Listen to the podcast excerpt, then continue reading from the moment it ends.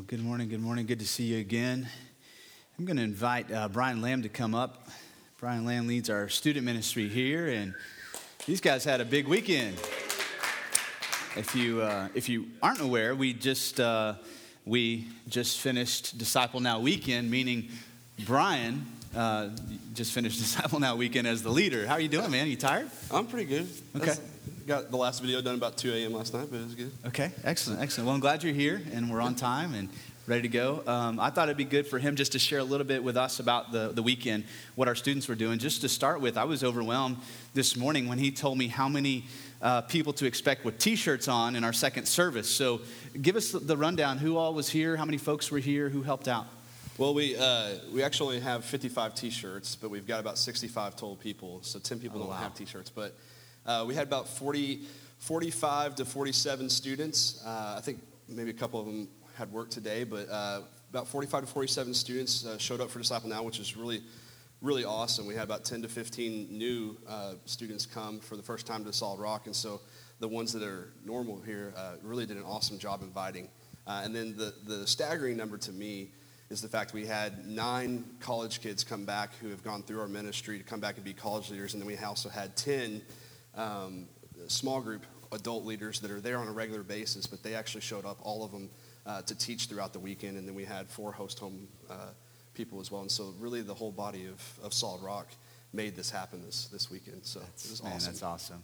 That's awesome. If you don't know how Disciple Now works, it's for junior high through high school students, and they uh, show up on Friday, and they have host homes. So the students are divided into boys and girls, and maybe even different age groups, but they go to different homes for the night, and they do small group conversations and study there. But they come up here for activities and for worship time, and so um, so they had two different uh, teaching focuses among the students who were here.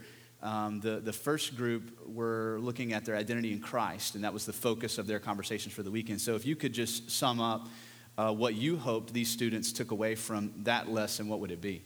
Yeah, on the on the identity one, we really wanted them to have a clear understanding that their identity is in Christ, and that um, as believers, we've been adopted as sons and daughters of, of the Creator, and so we don't have to go anywhere else for our identity, but that through Jesus and through the cross, God has given us an identity. Um, he says that we are His, and that's such an important thing for students, teenagers to understand because they have so many things grabbing them for their identity. Yeah, So. yeah. We all remember being junior high and high school, and how, uh, yeah, and how easy it is to find your identity in something else. Um, that's that's excellent. So the the, la- the other group was uh, looking at uh, what it means to have a dynamic faith, and so what what do you hope that those students took away from that? Yeah, these were uh, two of our, of, of our older houses, and so we wanted them to be able to grasp uh, that, that as Christians, we're going through a process of being made back into the image of God, and so we need the gospel every day. Uh, we need to hear words like grace and hope and forgiveness every day through this process. And so we just kind of showed them some tools that God uses in our lives to shape us and mold us. And so they went through some things like Scripture, what is Scripture, and, and, and about Scripture and prayer, and how God uses suffering, and how God uses relationships and even worship um, through all those things. And so it was, it was awesome. Awesome, man. Yeah, I had a good night last night. Yeah, and then we, we finished, we, we teach six lessons throughout the week, and then we finish it with an hour to an hour and a half of, of just a night of worship and response and reflection.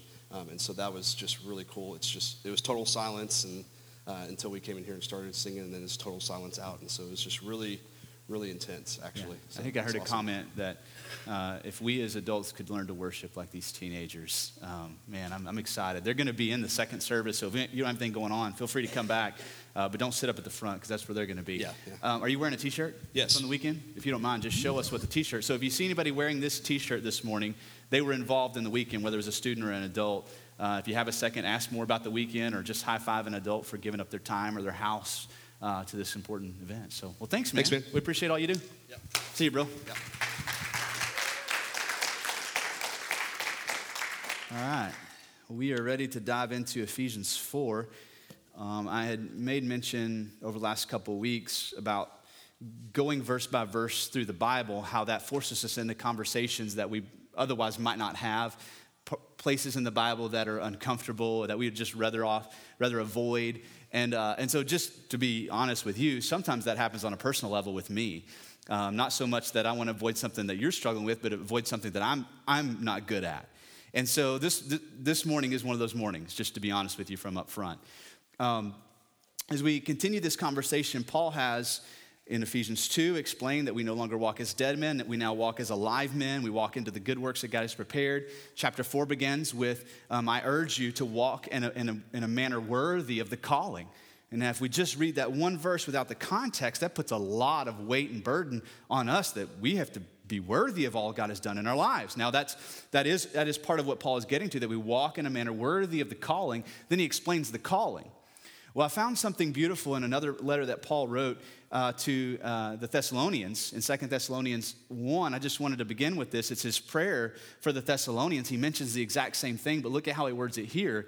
He says, To this end, we always pray for you. This is Second Thessalonians 1 11. To this end, we always pray for you that our God may make you worthy of his calling and fulfill every resolve. So, whose work is the resolve? Ours but that he would fulfill it for good in every for good in every work there's our effort of faith by his power. So there's this beautiful combination of our effort our resolve our work being empowered by guided by and by the holy spirit of god working in us and through us. And so there's no room for us to brag about how good we've been walking right? The only thing we get to, to, to brag about on, on any level is just really how much we need God to walk at all and that we humbly participate with what he's doing. He ends this prayer in verse 12 so that the name of our Lord Jesus may be glorified in you and you in him, according to the grace of our God and the Lord Jesus Christ. And so, as we begin, uh, or really as we wrap up this conversation of walking by faith, just a reminder that, that you and I don't pull ourselves up by our own bootstraps and become spiritual people, but that we humbly submit ourselves to the work of God in us and we participate in what He's doing by faith, believing that He can and He will work good works and good fruit through our lives. And so today we're going to land very practical. Um, it's going to be, like I already shared, convicting, I think, probably for all of us on some level. But I think it's important to remind ourselves that as we pursue good works, we do so in faith. We do so believing God can and will work through us. Ephesians uh, 4, we're going to start this in 22, which was the end of last week's sermon, and read through um, chapter 5, verse 2. And then we'll, then we'll stop and talk about it. So, beginning here in verse 22, from last week, we are to put off, our, put off your old self, which belongs to your former manner of life and is corrupt through deceitful desires. 23, and to be renewed in the spirit of your minds and to put off the new self, created after the likeness of God in true righteousness and holiness. Therefore, having put away falsehood, let each one of you speak the truth with his neighbor, for we are members of one another. Be angry and do not sin. Do not let the sun go down on your anger, and give no opportunity to the devil. Let the thief no longer steal, but rather let him labor, doing honest work with his own hands, so that he may have something to share with anyone in need. Let no corrupt, corrupting talk come out of your mouths, but only such as is good for the building up, as fit for the occasion, or as fits the occasion, that it may give grace to those who hear. And do not grieve the Holy Spirit of God, by whom you were sealed for the day of redemption.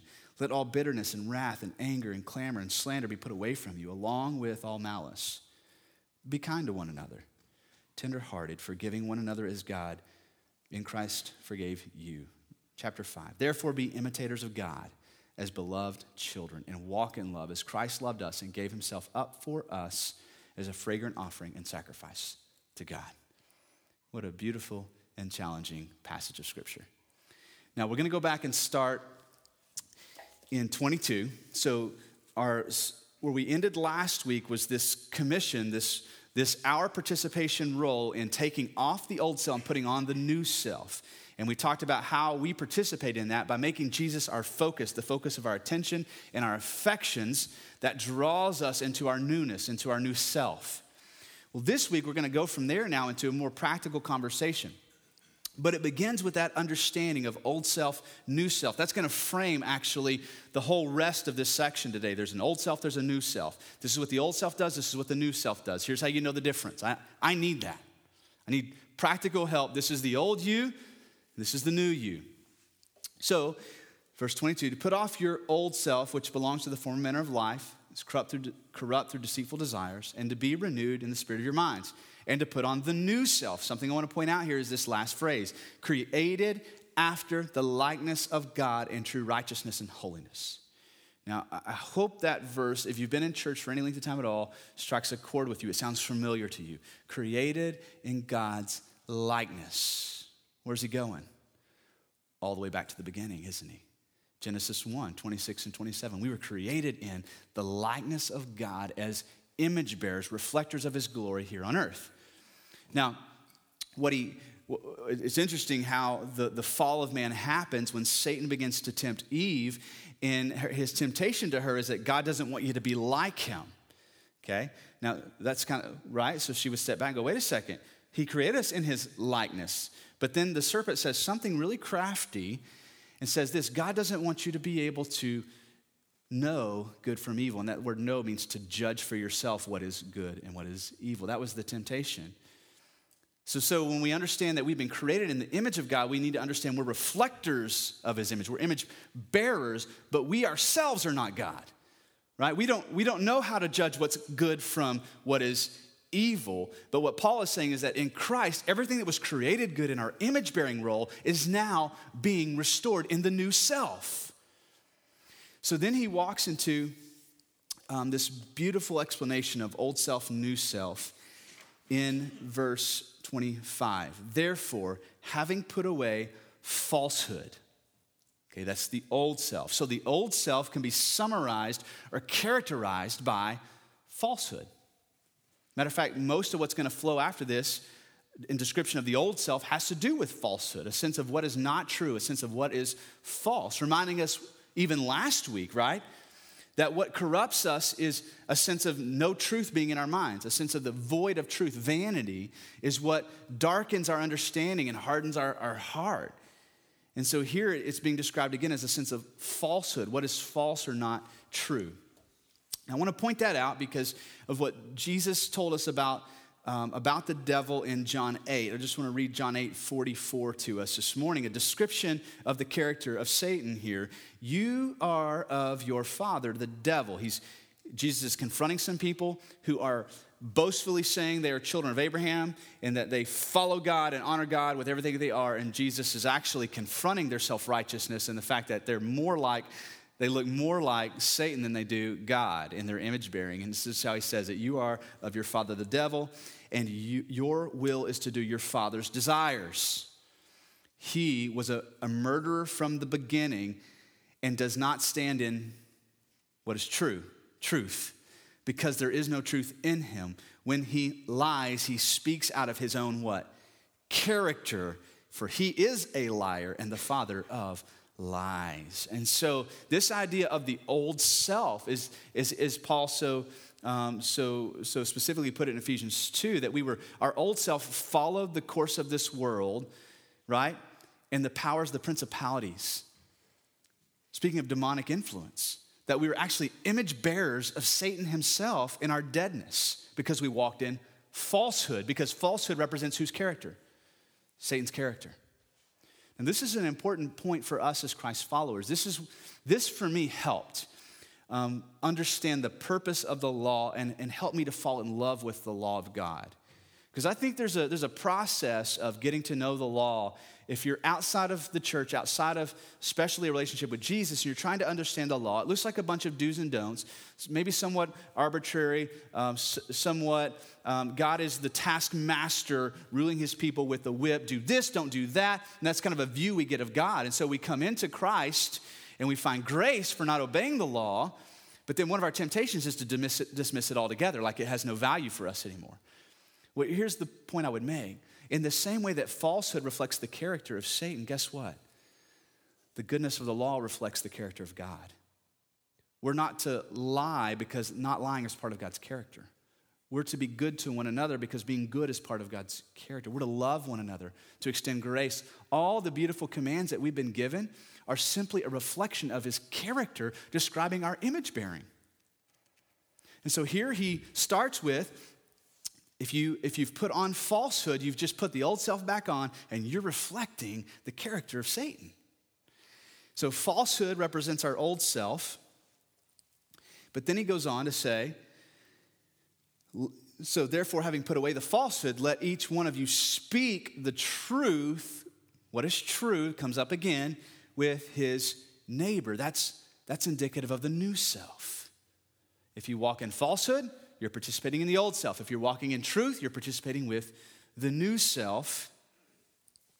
Now, we're not going to be able to get away from this at all this morning. That the renewal of our new self, this being made, as Brian was talking about, being restored back into image bearers of God, is very profoundly and uniquely connected to our community.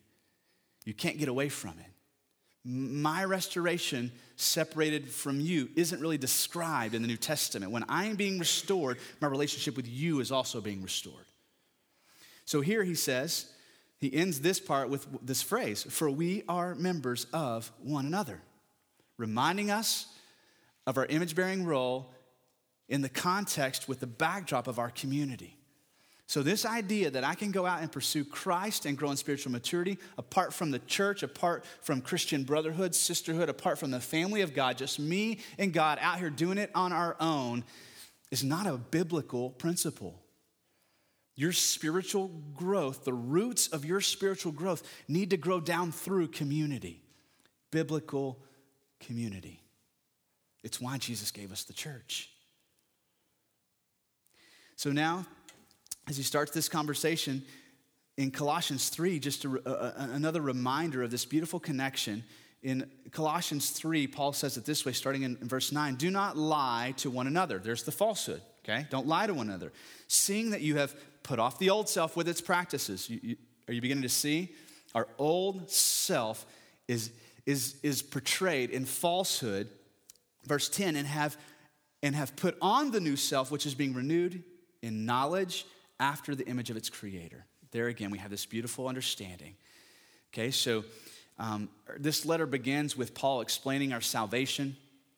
In, in chapter 1, uh, Paul is, is kind of explaining uh, the beautiful blessings and benefits we have in Christ. Around 13 and 14, he talks about our salvation, how we heard the truth, the gospel of our salvation, and we believed it.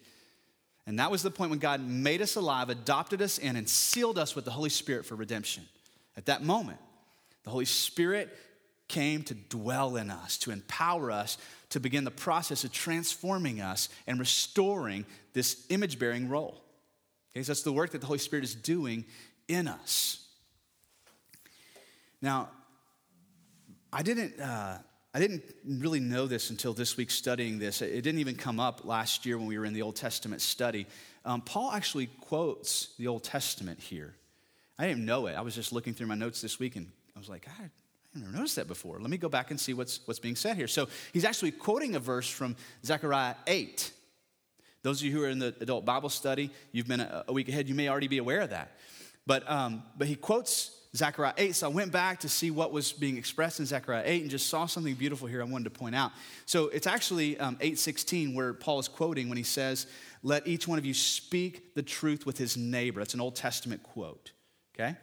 But the context of it is beautiful because it's actually this beautiful description of the New Jerusalem – the restoration of, of Jerusalem, finally making us think of the end of Revelation, the new Jerusalem descending and it's been restored. But then there's also this beautiful description of a fasting that's full of joy and, and no longer mourning or sorrow, but ends with this beautiful um, snapshot and look, look, uh, uh, look forward uh, to the Messiah, the Jew who would come and gather nations to himself, and they would long just to touch his robe.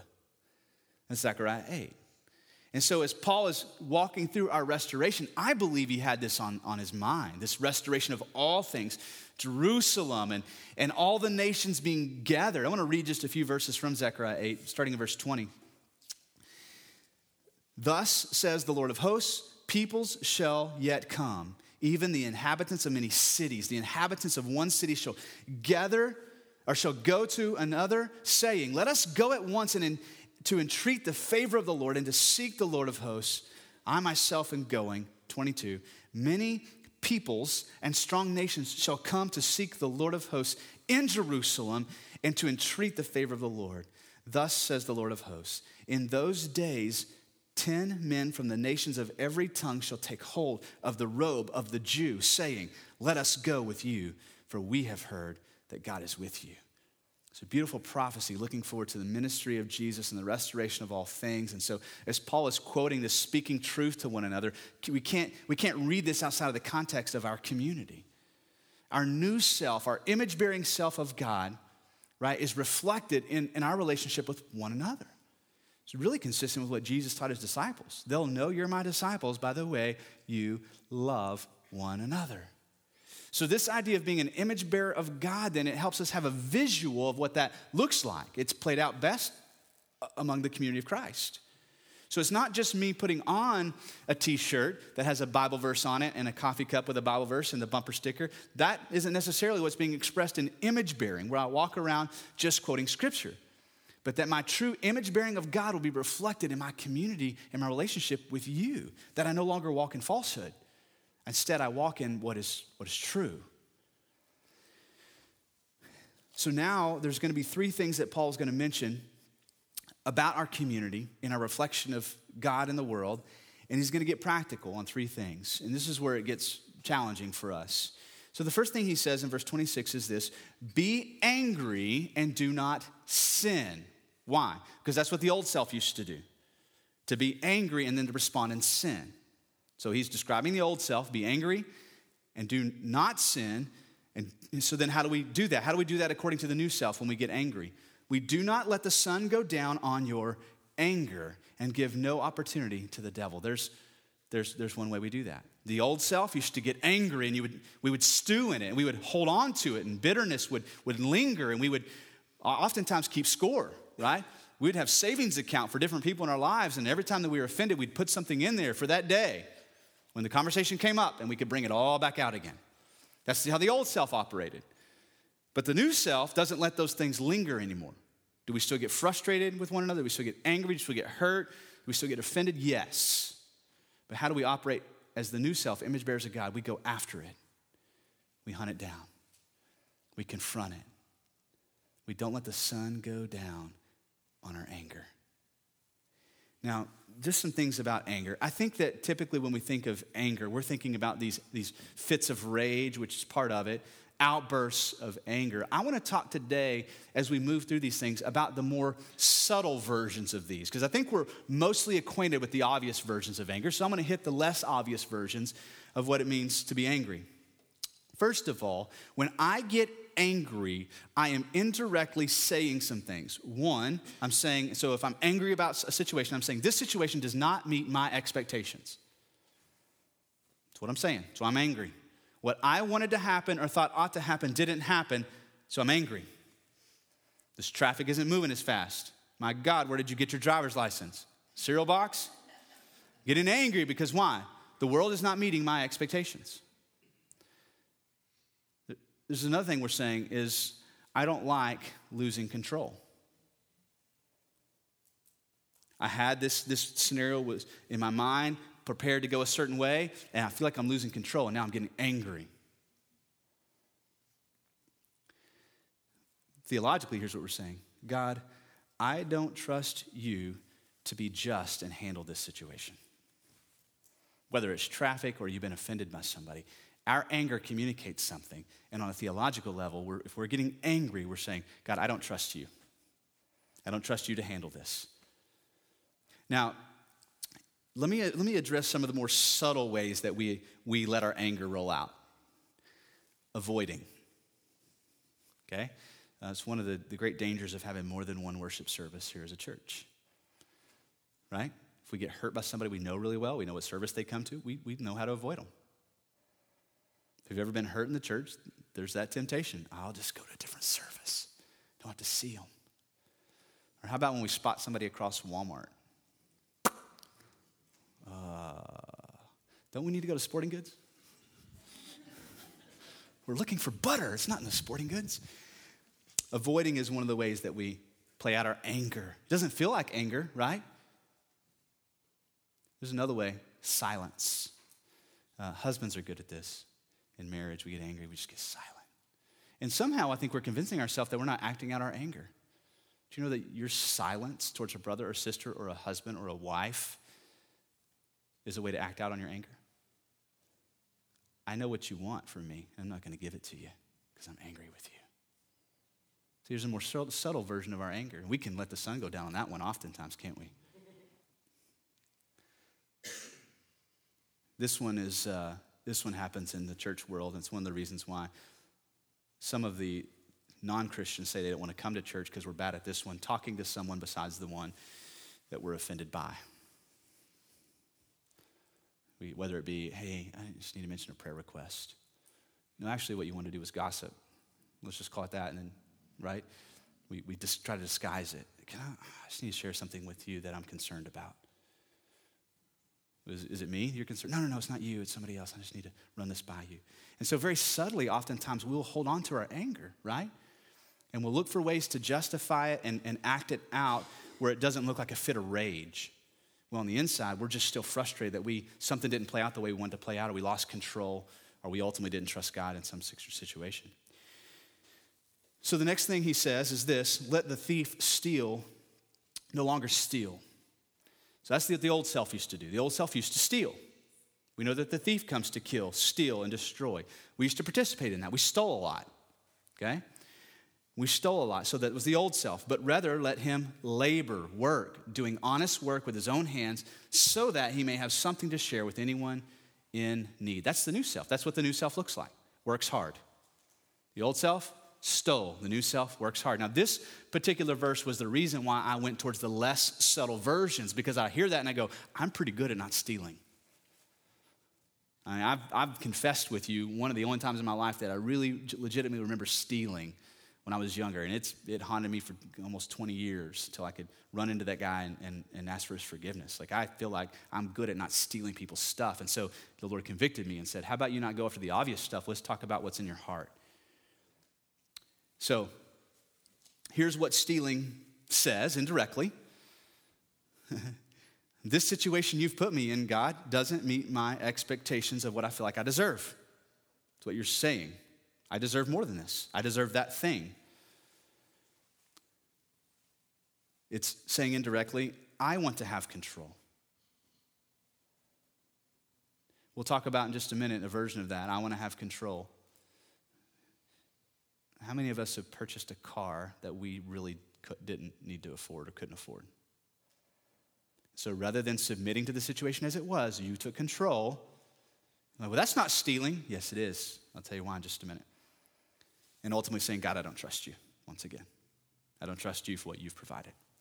Now let's roll through some less obvious versions of stealing. Implied in this passage directly is just laziness.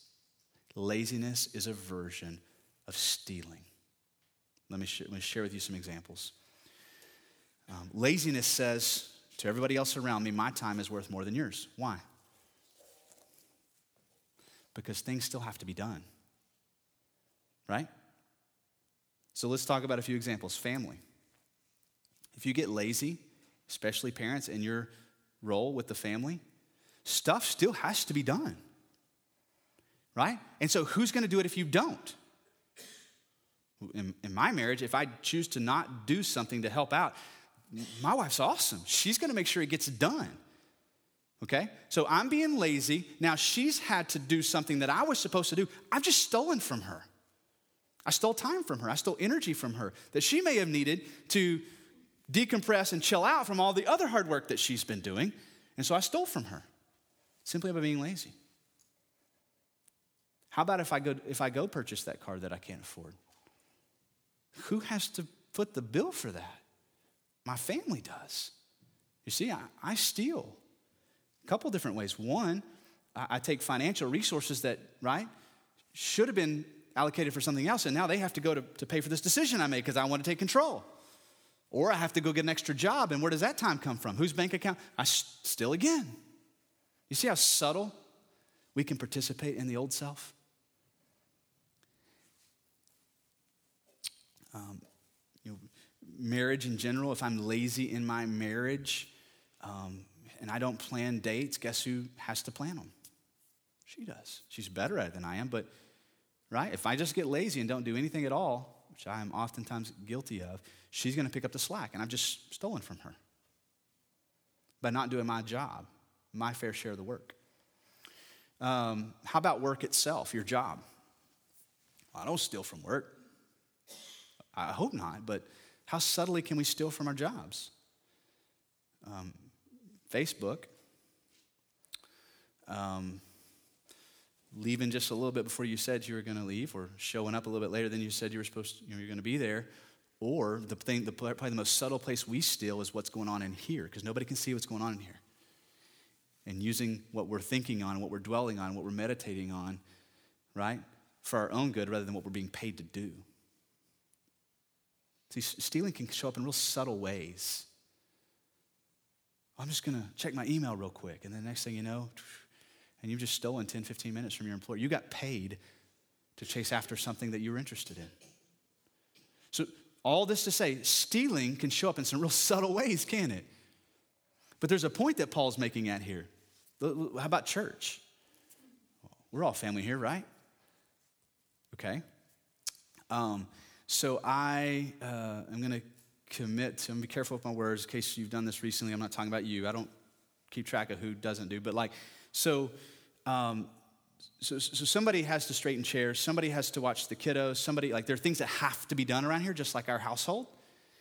And, and so I'm talking less about like if you sign up to do something and you don't, don't show up, though that could be a version of it because somebody has to pick up the slack. It's, but how about for those of us who just expect that somebody else does it? It happens a lot in church. How does that work out in your own household? How does the trash get taken out? I don't know, it just gets taken out. Yeah, see, see if that works in your household. How the dishes get done? Well, I just get done. How do the sheets ever get washed? Uh, I'm married to somebody who likes clean sheets. That's how it gets washed in our house. But you get it, right? So there's certain things that just have to be done. And the same is, same is true of church. And, and if we're not careful by, by not getting involved in our church family, it's primarily for members, those who are like committed and like, hey, I'm, I'm here with this church for the long haul.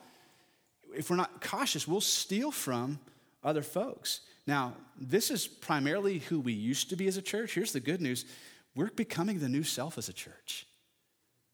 Folks are getting involved and picking up slack to the point where now we can do rotations on serving. People can rotate into certain areas and then have time off. To, and we love that's what we're after here. But the only way we get there is by what Paul just said earlier in this chapter each part doing their work.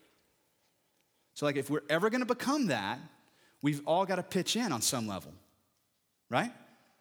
Now, again, so thankful where we've grown to because that's happening more and more. I'm hearing from staff like, oh, I got some new volunteers signed up. I get to give so and so a break. I get to so and so, or so and so has mentioned to me that they really want to work in this area, but they're not going to leave until we find somebody to replace them here. And then God will raise up a leader who says, Hey, I'm interested in serving in this particular area. And it's why when we had this conversation, it's not just about our interests and passions that determine where we serve in the body, it's partially where am I needed. I mean, can you imagine if I went home and just said, I'm just not passionate about doing dishes anymore? I'm just not going to do them. You know what? I'm just not passionate about mowing the grass anymore. It's just not my calling. It's not what I'm gifted to do. How would that work out? not very well. I'm going to need some marriage counseling, right? And the same is true in the church. That we all have this beautiful God given role, a place to pitch in and work. And, the, and here's the good thing I don't always like enjoy doing the dishes in our home. Uh, I like when my wife's happy. But in the church, God says this if we get engaged in the thing He's called us and, and, and pulling us to do and participate in, it's full of joy. There's no greater place to be serving.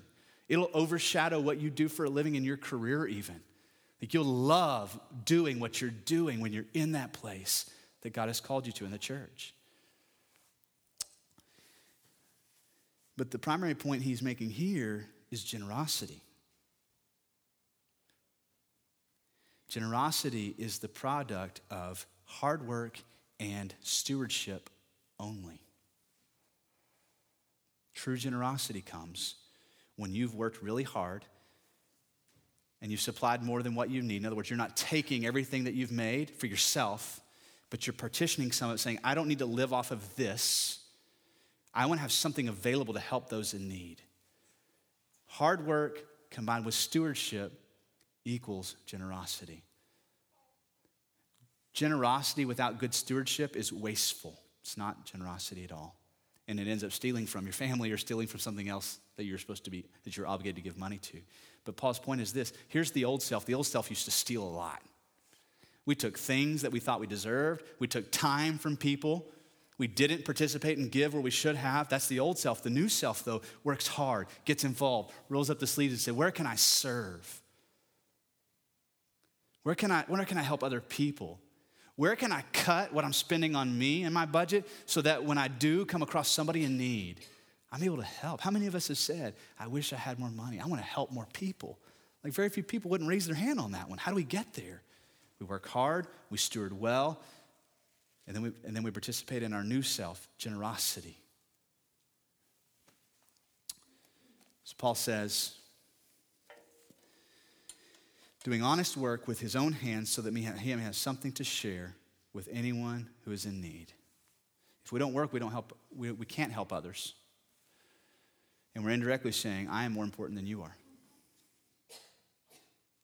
You, you can kind of feel the ouch of this passage, right? I'm just, it's wearing me out all week long, especially the next part. So, verse 29 let no corrupting talk come out of your mouths. And this is a, this is a very ugly word. Corrupting is, is also used to describe rancid or like rotten fish. Corrupting, rancid talk come out of your mouths.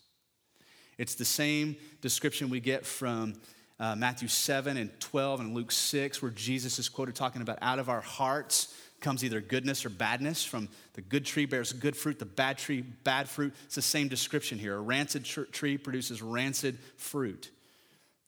And so the old self, right, the things that come out of our mouth are rancid, rotten. You think about that, you think about things dying, bringing death.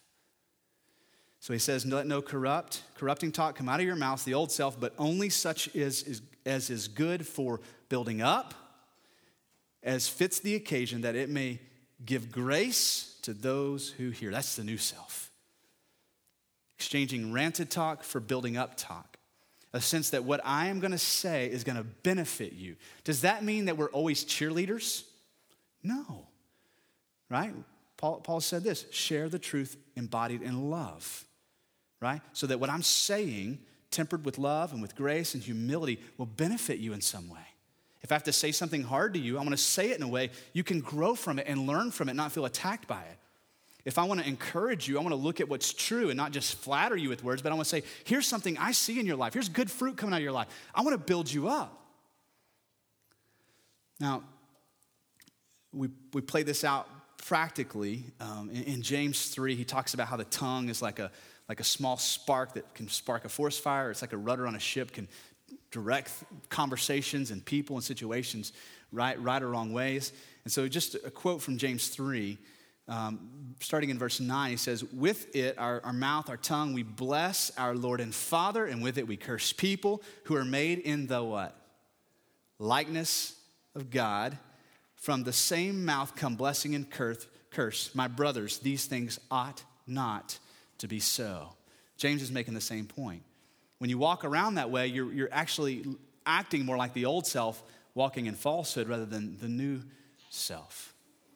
So, just practically speaking, um, have you ever walked away from a situation, whether it be an event or uh, an encounter or just a situation in general, feeling uneasy about the way the conversation went? Um, it happens, uh, it happens to me um, a lot one of the beautiful things about the way God has gifted me with, with Hallie is that she can't let the sun go down on those things. Whereas I'm more prone to let the sun go down, give it time. Maybe it's just something I ate, let me process. She's more apt to say, no, if we know there's uneasiness, let's go after it. Make sure that the sun doesn't go down on this and give the, the devil a foothold, right? And so, so many times I've done this, and if I've done this with you, you're just one of many, um, where I walk away from a situation just kind of uneasy. And then, but then I'll, I'll return to the conversation to say, hey, is everything okay? Is everything come across okay? And oftentimes find out that there's been an offense that I would have just walked away from. But there have other been times where I felt like, you know what, there was an offense there. I know it. I know what I said was wrong and hurtful, and I go back and then I find that, wow, there wasn't an offense. Here's the point we don't know unless we go back, right? unless we go after it. Um, I try to say this to every person who confronts me on something, whether it's my character, something I did or said, or a misunderstanding, what, if you'll bring that to me, you're bringing me a gift. Because I'm, I'm prone to not see things like that. And so you're actually giving me a gift when you'll say something hard to me that I may have done or said, because it allows me, one, to ask for forgiveness for what I've done, but it also helps correct going forward so I can continue to participate in becoming more and more like God. It's a gift when you bring things to me. It's taken me a long time to get there. Early on in my Christian walk, it was hurtful. I felt like a failure. I didn't want to hear it. I want to pretend like everything's good. But I'm learning, and through God's grace and, and this awesome wife, I'm learning to go back after things and to just make sure that there's no room for Satan to, to drive a wedge. I think it's that's what the new self does.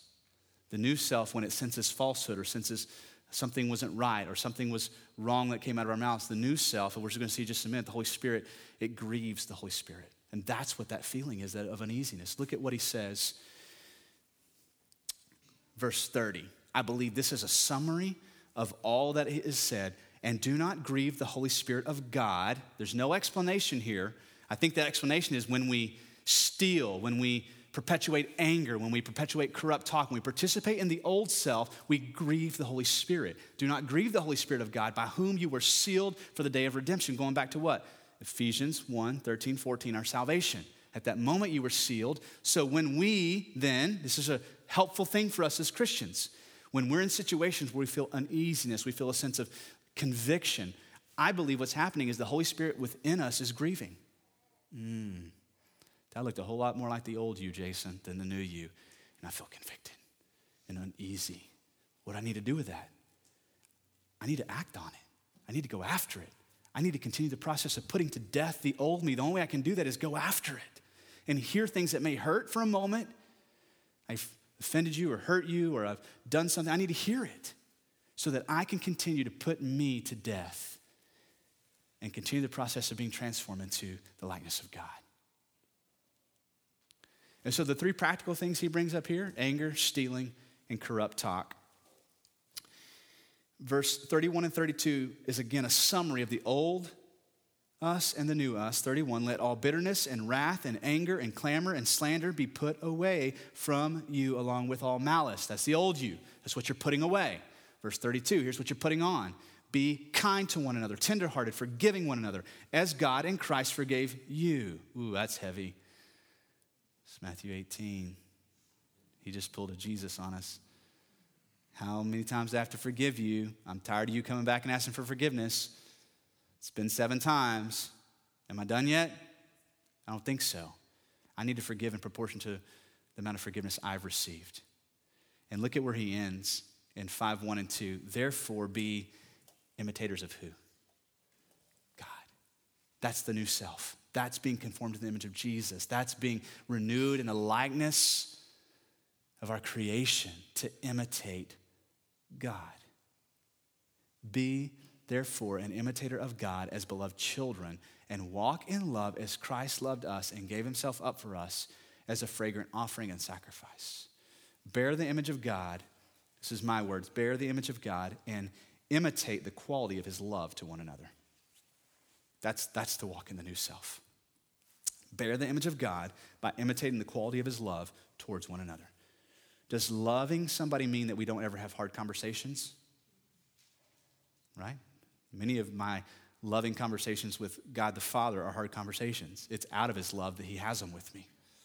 Okay, so don't just think that it's all, um, you know, butterflies and skipping through green grass and blue skies and birds singing. Like it's sometimes loving people means we go to hard places and have hard conversations. So we bear the image of God by imitating the quality of his love towards one another. That's what Jesus told his disciples.